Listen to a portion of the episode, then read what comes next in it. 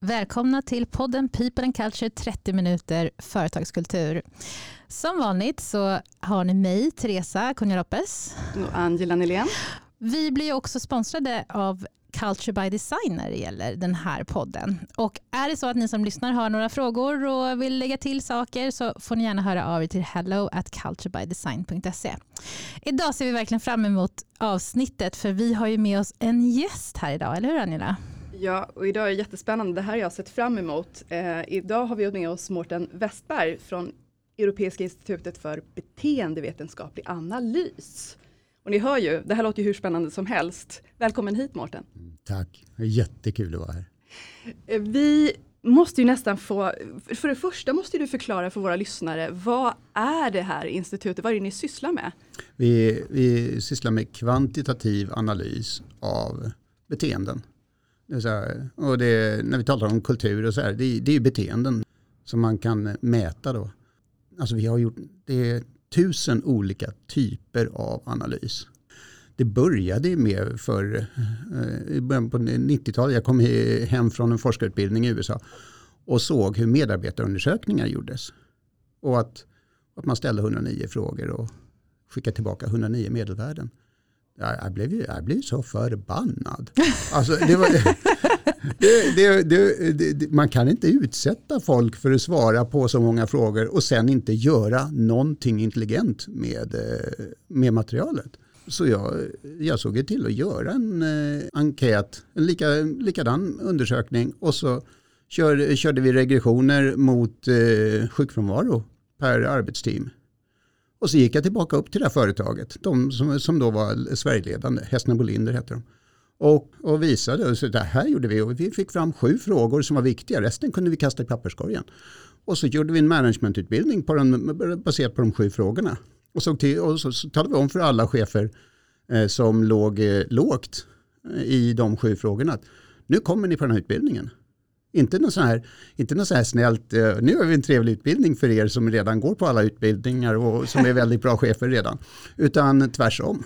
Och, eh, och det här Hästen på Linden, när de såg det där så sa de, oj, ja, men det är klart, oj, det är så man ska göra. Oj. Så de var ju riktigt snabba på, på att haja att de inte hade hajat. Och sen så gjorde vi samma sak på, på dåvarande PK-banken, det är nu en del av Nordea och kunde, visa, kunde, kunde använda lönsamhet som, som målvariabel. Och där någonstans så kom vi in på, där började min resa och, eh, och i att eh, mäta det som är viktigt och visa att det är så att säga, affärsmässigt. Vi, kunde, vi förklarade då en femtedel av, av spridningen i, i lönsamhet. Och, så, och, och så kunde, kunde vi då fråga chefen för dåvarande PK-banken, hur viktigt är lönsamhet? Alltså det, det, är ju, det är det han jobbar med, punkt. Och då, därmed så var ju det vi jobbade med viktigt också.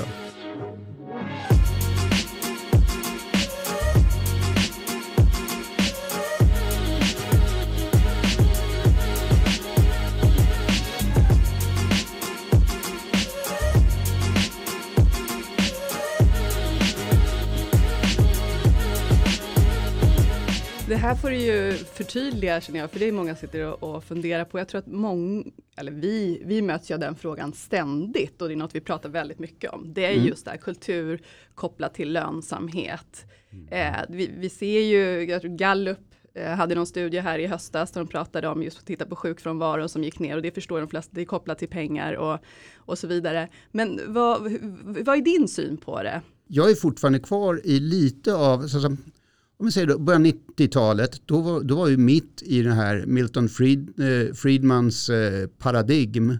Att, att värd, ett företag är till för att maximera aktieägarvärdet, punkt. Det var ett ganska tomt paradigm. Eh, alltså, Eh, det, det gynnade ju rovkapitalism. Alltså de stora bolagen på den tiden det var ju Exxon och Ford. Och, alltså det var sex, eh, sex amerikanska eh, oljebolag i topp 10 i världen och så här. Alltså det, det var ju en annan tid. Och då var vi tvungna, alltså genom att vi kunde visa att, ja men, har ni inte medarbetarna med om inte, om inte era chefer lyssnar på medarbetarna, då lyssnar inte medarbetarna på cheferna. kunde vi kvantitativt visa. Och då kan ni hitta på vilken strategi ni vill på ledningsgruppen eller i, i, styrelsen, det kommer ändå inte hända.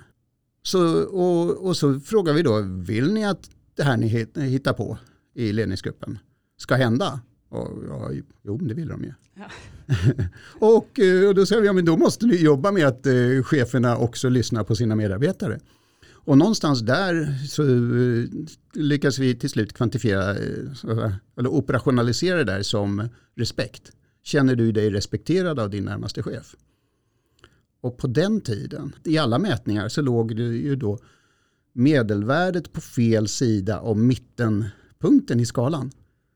Över hela Sverige. Och i, resten av världen också tyvärr.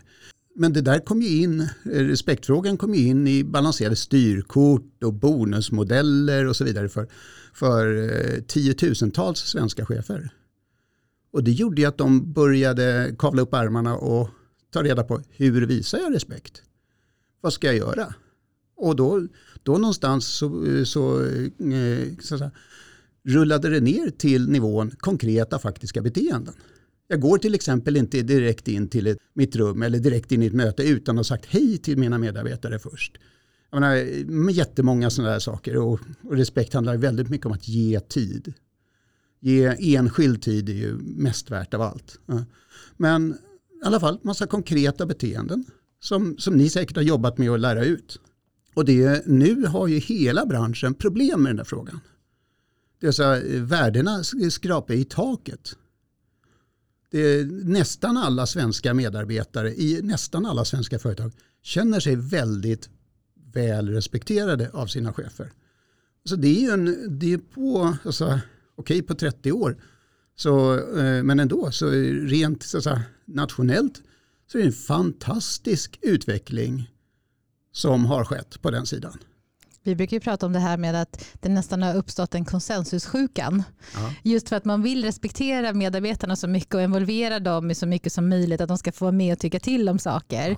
Att det nästan har blivit på en nivå att medarbetarna kan känna så här, men kan inte ni ta beslut om någonting i alla fall? Ta beslut om det här, jag bryr mig inte om vilken färg det är på den här lunch, eh, alltså stolen i lunchrummet ja, till exempel. Det. Snälla chefen, låt mig slippa bestämma det. Ja, men lite så. Lite så. Men, men, men nästan att man hellre har det så än mm. att man mm. inte får vara involverad. För det handlar ju också om att vara, bli respekterad, att Precis. min åsikt är också viktig. Ja.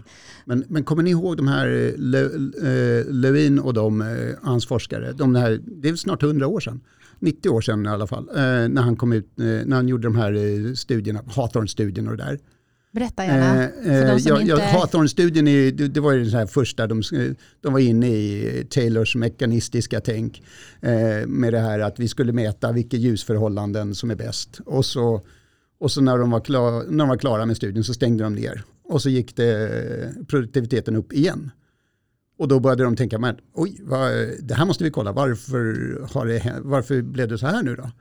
Och så kom de på att det var deras in, eget intresse för människorna som triggade förbättringarna. Och sen så, men en, en av de andra eh, delarna i samma forskningsprojekt, det var ju på ett gäng scouter. Och det är lite därifrån det gamla demokratiskt ledarskap egentligen emanerar. Eh, då, hade de, då lät de eh, så att säga, scoutledarna ta tre olika beteenden. En scoutledare fick vara laissez-faire-ledare. Han, han, satte sig, eh, han sattes på en stol utanför tältet. De skulle bygga modellflygplan allihop. Och så sa han till eh, scouten att om ni har några frågor så fråga mig. Och sen så hade du en, en som eh, var eh, diktatorisk ledare. Han bestämde vad alla skulle göra. Sätt upp en plan. Du ska göra det, du ska göra det, du ska göra det, du ska göra det. Och så, eh, så gjorde de sin plan. Och så hade du den demokratiska ledaren. Och han eh, sa till, sa till sina eh, scouter att bestäm, vad vill ni göra? Fundera på vad ni vill göra. Och sen så eh, säger ni till mig och sen så fördelar jag. För det om, om alla vill bygga vingar, ja men det funkar inte att alla bygger vingar. Då måste jag välja en någon som bygger vingar. Men, men han hade en dialog med dem. Men det var fortfarande ledaren som bestämde. Och eh, det första planet, laissez-faire-ledarens plan, blev ju aldrig klart. Eh, diktat, diktatorns eh, plan, det blev klart. Men kvaliteten... Och det blev klart först. Ja. Men, men när skatterna var klara så satte de sig där, satte de sig i tältet, nu hade de gjort sitt. Eh, den demokratiska mm. ledarens plan, det blev klart nästan lika fort som eh, diktatorns plan. Men de, eh, de eh, scouterna sprang ut och lekte med planen sen. Det var ju deras plan. Och, eh, och sen, så det är ju det som är, jag, jag tycker där beskriver Levin väldigt väl demokratiskt ledarskap. Det är inte att man sätter sig ner och röstar i varenda fråga. Eller, eller eh, tvingar allihop att ha en åsikt om färgen på lunchbrickan. Utan, eh, utan det är ju att man liksom är lyhörd, lyssnar in men sen själv tar beslut. Jag har inte så att säga, abdikerat som ledare.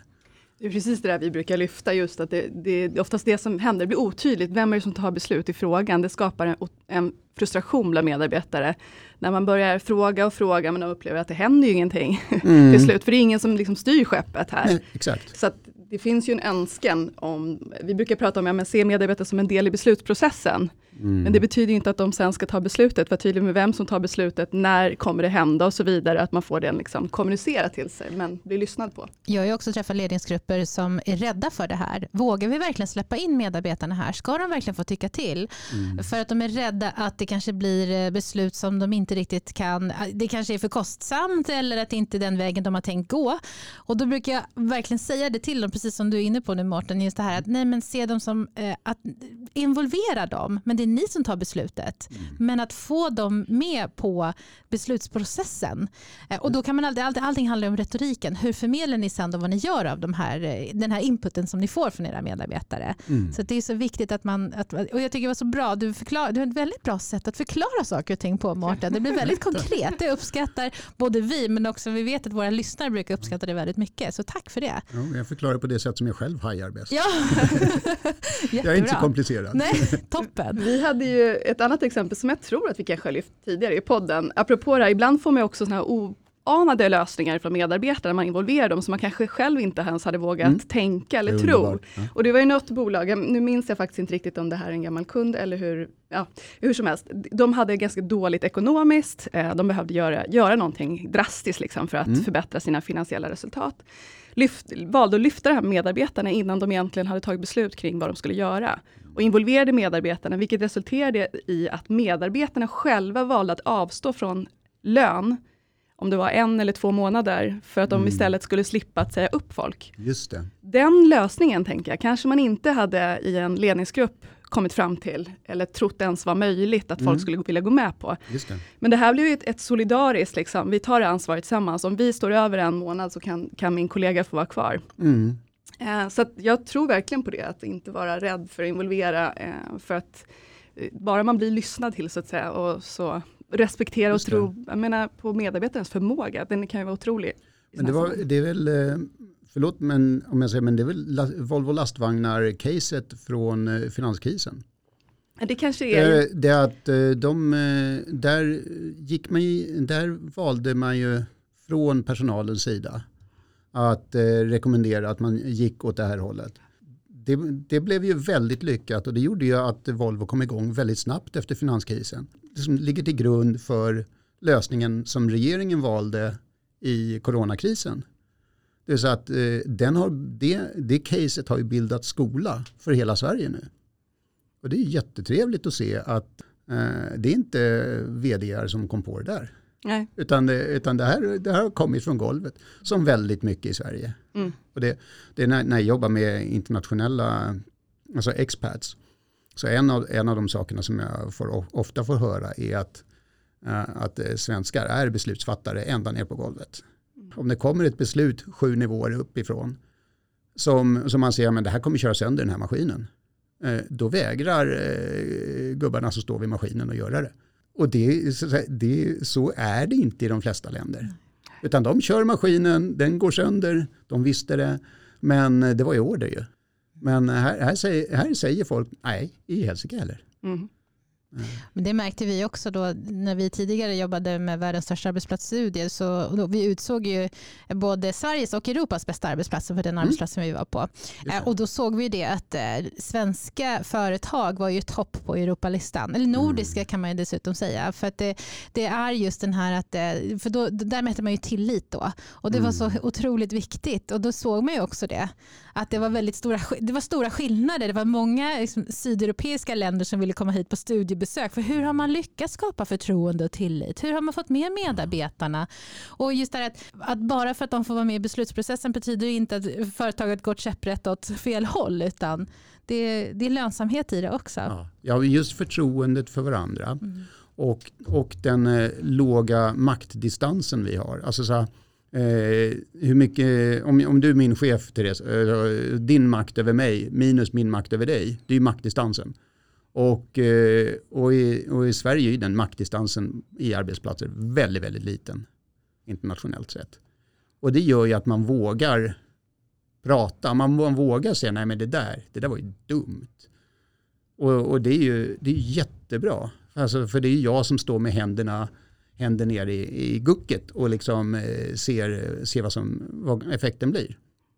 Jag brukar dra en, en kompis exempel eh, när jag pluggade i USA. Han, han hade jobbat på en eh, restaurang och chefen ville då så att säga, inte betala för städning, tid för städning efter att, eh, efter att de hade stängt.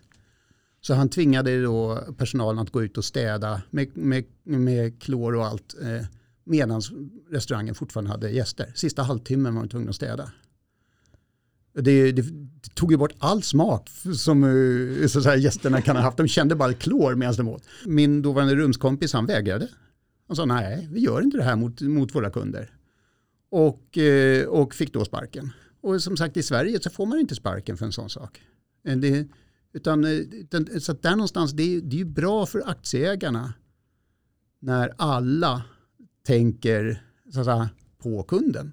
Det här med ensidiga så att säga, ensidiga, chefens ensidiga makt, det gör det mycket lättare att vara chef. Men det gör det inte bättre för organisationen.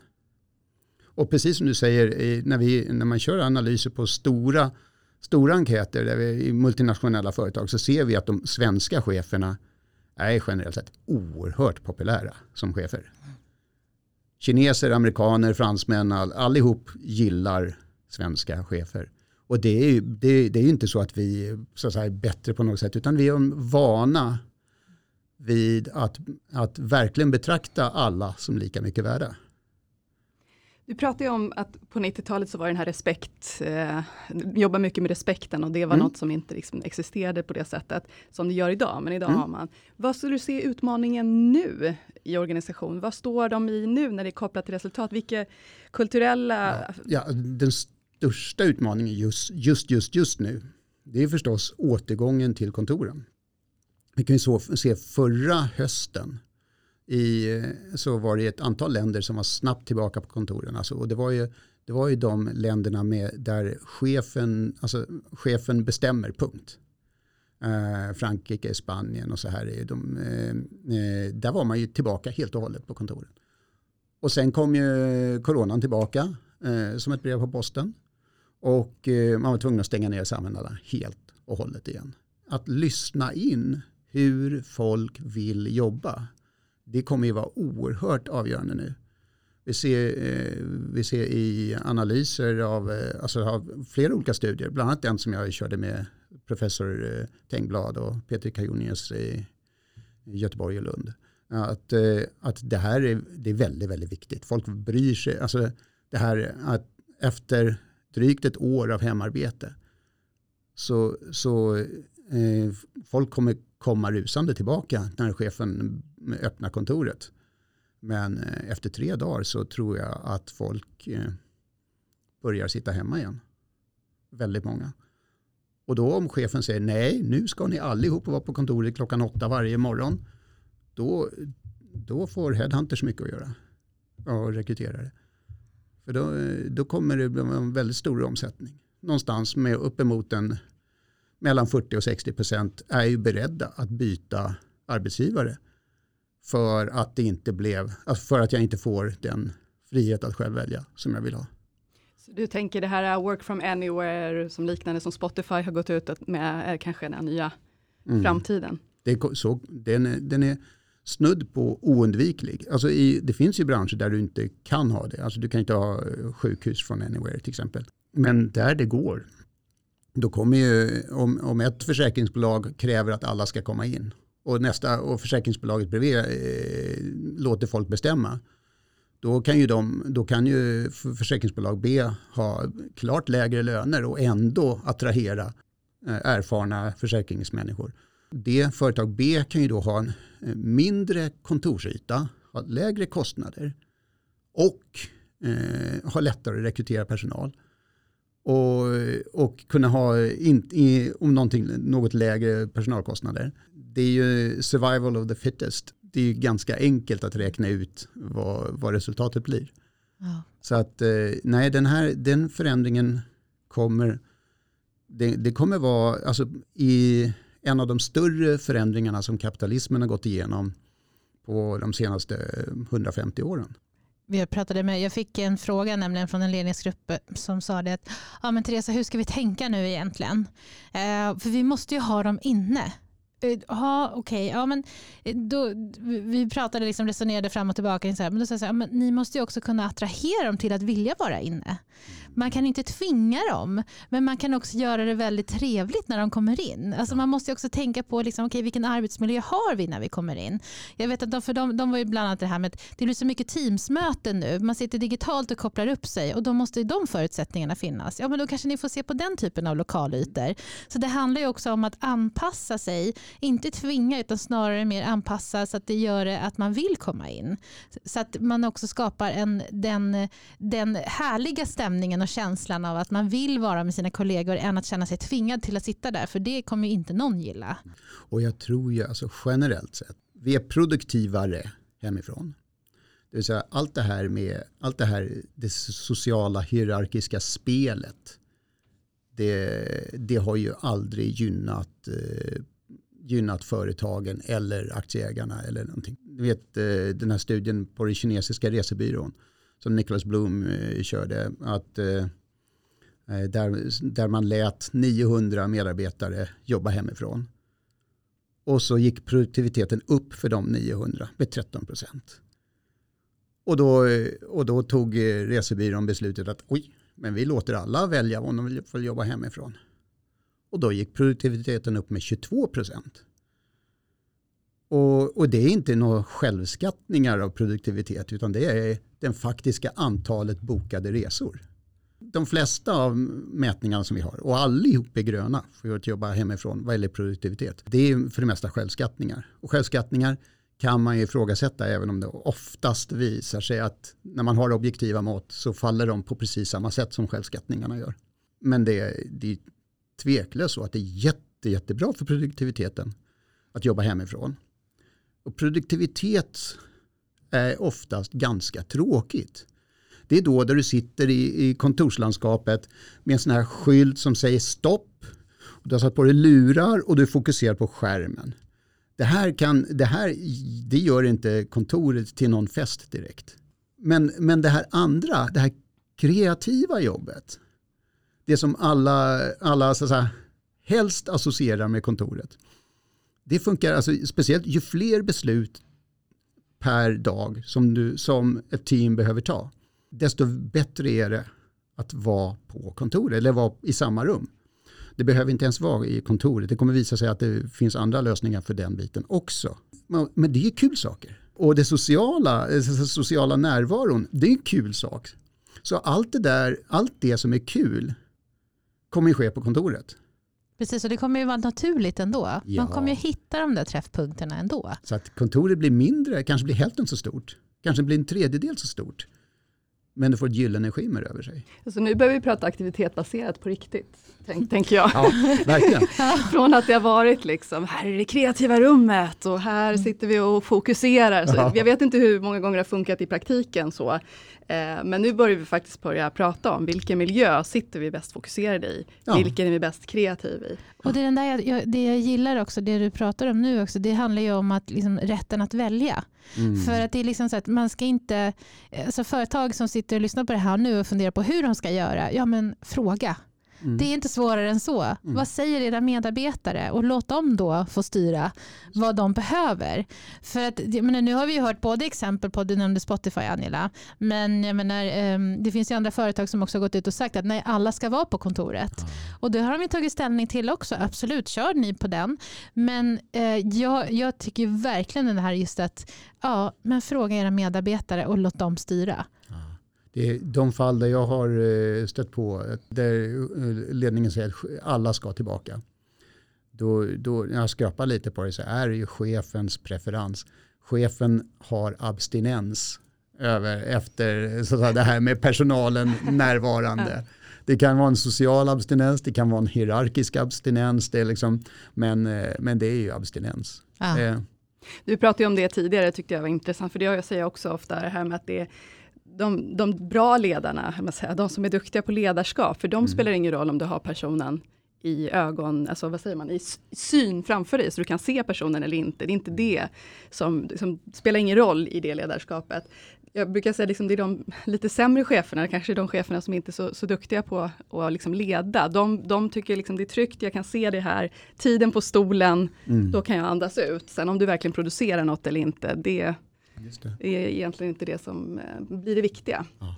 hittills på- det här läget är det bara en hypotes. Jag har inte hittat någon, någon faktisk forskning på det utan det är bara ett, en, ett antal lösryckta kommentarer som, som jag har fått eh, under det senaste året. Och det är att, eh, att mer introverta chefer har blomstrat. Har höjt sig. Och det går ju tvärs emot eh, det här andra fyndet som vi kom fram till. eh, Att extroverta trivdes bättre med att jobba hemifrån. Och att det var en ganska tydlig skillnad. Extroverta, öppna människor. Eh, och det, och det, det trodde ju inte jag. Den här Nej, Petri. Kaju- Petri. Kajonius, personlighetsforskaren, han, han trodde det. Han, Mm. men jag, jag, jag, jag var jätteöverraskad när de resultaten kom in. Tyckte, äh, men extroverta, det är ju de som, det är de Ja, som eh, vill vara med folk hela tiden. Men, eh, men eh, och vi, vi har på eh, och försökt klura ut varför är det så här. Och en sak är att extroverta är bättre på förändring. Sen en annan sak är att extroverta är, eh, de har vänner inte bara på jobbet. Om, det är, om du är mindre extrovert så kanske du bara orkar med kollegorna, de kontakterna på en dag. Du, när du kommer hem så vill du bara få ha lite tystnad. Och så har du ju efter eh, 20 år på det sättet så kommer corona och plötsligt så har du inte träffat de här människorna och då, då upptäcker du att även som introvert så har jag sociala behov. Nu har jag en eh, ja, abstinens där då. Vad intressant det där Mm. med då att introverta och ledarskapet. Mm. Det var Ja, ju väldigt precis. intressant. Ja.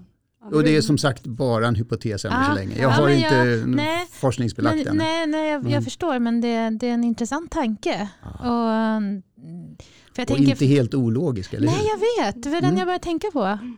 För att jag tänker att det, det handlar ju också om då för att man kanske då också för att en, en, eh, vad säga, en extrovert ledare, den är oftast van vid att eh, träffa sina medarbetare och se hur de mår. En introvert kanske också så utifrån, så här, "Ah, men nu sitter man själv, vad behöver man? Om de också liksom har också känt att de inte trivs lika bra, kanske de också anstränger sig mer för att också se medarbetarna. exakt. För att de märker av.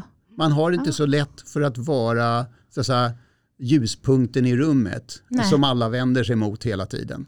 Men, men nu eh, så har man då samtal med Berit, samtal med Åke, samtal med Hassan och så vidare. Det är dong, dong, dong och då, då har man en miljö där man själv presterar bättre i förhållande till sin faktiska kapacitet. Ja, det vore jätteintressant att veta Ja. om det är mer Ja, ja, än en det- hypotes det- eller det- inte. Men, ja. Det är en, vi försöker få till en, eh, en panel nu eh, som en barometer. En, det en sån här medarbetarundersökning som man kör eh, en gång i månaden. Men där vi plockar in de här frågorna som, som vi har visat, för vi ställde ju 50 frågor om allt ifrån eh, hur många rum har ni hemma, hur många barn eh, och personlighet och sånt här. Eh, för att kunna ringa in den här nya miljön. För, eftersom, för vi vet ju sedan tidigare att vi ställer exakt samma frågor i fabrik och i ett kontor så blir det helt olika modeller. Ja. Det är alltså ledarskap, att chefs, eh, chefens ledarskap, det är, inte, det är inte samma sport i kontoren och i fabrikerna. Generellt sett kan man säga att i, kontor så är det mer ett, ett, ett transformerande ledarskap. Vi utvecklas tillsammans som grupp och då utvecklas vi som individer och så här. Medan i, i fabrikerna så är det generellt sett mer av ett eh, transaktivt ledarskap. Det vill säga du kommer till jobbet, du gör det du ska och du, slipper, du slipper få, få kritik. Och gör det är du pålitlig på att göra precis det du ska, då får du kanske en löneförhöjning. Men lite som moroten och piskan. Ja, precis. Det, är mer, det, det liknar Taylor mera. Och jag förstod ju ganska tidigt att här har vi en tredje miljö. Om vi fortsätter ställa frågor baserat på vad som visar sig vara viktigt i de här två andra miljöerna så kommer, så kommer vi ha fel frågor för allt det arbetet som sker i den här tredje miljön. Och då minskar ju förklaringsgraden i våra modeller. Om jag backar tillbaka till det här med när vi förklarade lönsamhet och som vi eh, på senare år har förklarat eh, aktievärde. Då, så förklaringsgraden är väldigt viktig. Om jag kan förklara om, de bästa modellerna som, som jag har utvecklat har ju då kunnat förklara 50% av variansen i lönsamhet. Det är så hälften av lönsamheten. Om vi då har en annan modell, eh, som de här modellerna där man går via, samlar ihop hela medarbetarundersökningsresultat via kunnighet eller något sånt där. Eller då går förklaringsgraden oftast ner till typ 1,5-2%. Den, den modellen är inte lika mycket värd. Om vi jobbar efter den modellen så kanske vi nudgar upp, upp eh, värdet för aktieägarna lite, lite grann. Men medan den här som förklarar 20% eller den som förklarar 50% är väldigt mycket värda. Verkligen. Men, men det här det är, en, det, är en, det är en del som väldigt få HR-människor egentligen har tagit sig till sig. Utan de, det, det räcker med att modellen är signifikant och så ja, Mm. Jag, jag, sitter här, jag blir så inne i det när du berättar. Jag, tycker det är så jag tror aldrig vi har varit så tysta som Nej. nu. alltså, det är så intressant det här. Och jag, ser, jag sneglar på klockan och jag ser att vi har passerat 30 minuter här. Så att vi, vi ska vara snälla mot våra lyssnare som ändå har någon, kanske någonting att göra. Mm. Uh, jag måste ändå bara uh, fråga dig Morten, för vi är inne på det här med aktieägare och så vidare. Vad har du sett? För du har ändå visat ett intresse för det här, eller du har, haft, du har ett intresse för det här också, just mm. här utifrån aktieägarperspektivet. Ja. Eh, vad, vad, vad, har du sett för siffror om man ser då liksom, om man jobbar då, vi brukar prata om att man har en medarbetarplan, mm. att liksom arbeta strategiskt med kulturen för att få med medarbetarna för att nå sina affärsmål. Mm. vad har du sett rent vinstmässigt? Kan man ja, prata så? Liksom? Ja, alltså, vinst är en sak ja. och, och aktieägarvärde är en annan ja. sak. Och i aktieägarvärde så kunde jag ju då, alltså samma modell som förklarade 50% av mm. variansen i lönsamhet den var den första modellen som också klarade av att eh, prognostisera aktie, eh, alltså förändrat aktievärde. Mm. Och den jobbade ju enligt är i ett antal år. Det vill säga, för att bevisa den så tyckte finansmarknadens aktörer att jag skulle investera enligt den modellen. Så det gjorde jag i några år, fram till 2017 när GDPR dödade hela prylen. Och det gick ju fantastiskt bra. Alltså det sämsta investeringen var ju 50% upp. Ah. Mm. Och, det var, och då investerade jag bara i bolag där eh, så säga, engagemanget hade gått upp. Jag, brydde, jag tittade överhuvudtaget inte på någonting annat. Utan företaget där engagemanget går upp, då köper jag. Har engagemanget inte gått upp eller gått ner? Nej, in, inte ett dugg. Och så sitter jag på pengarna i två år. Och eh, bästa var ju 78 procent upp. Ja, det är ju helt fantastiskt. Och det var, och det var innan den här galna TINA-rusningen som, eh, som pågår nu. Eh, mm. Som är något, något annat. Liksom. Mm. Ja, men det säger ju så mycket för att det finns ju fortfarande de som inte riktigt har förstått det här. Så är det lönsamt att eh, investera i medarbetarna och upplevelsen?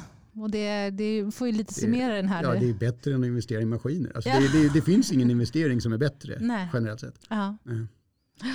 Ja, de orden får ju avsluta Ja. podden för idag. Mm. Alltså Mårten, stort, stort tack att du kom hit idag. Ja, tack, det var jättekul. Ja, men det var ju helt fantastiskt. Jag känner bara med så att jag tyckte att kopplingen också till att du drar det till olika studier och sen långt tillbaka, att jag bara tänkte på det här som du pratade om respekt och hur allting har utvecklats och hur all, var allting började och var vi är nu. Jag tyck, äh, det var, här var så inspirerande. Stort tack verkligen.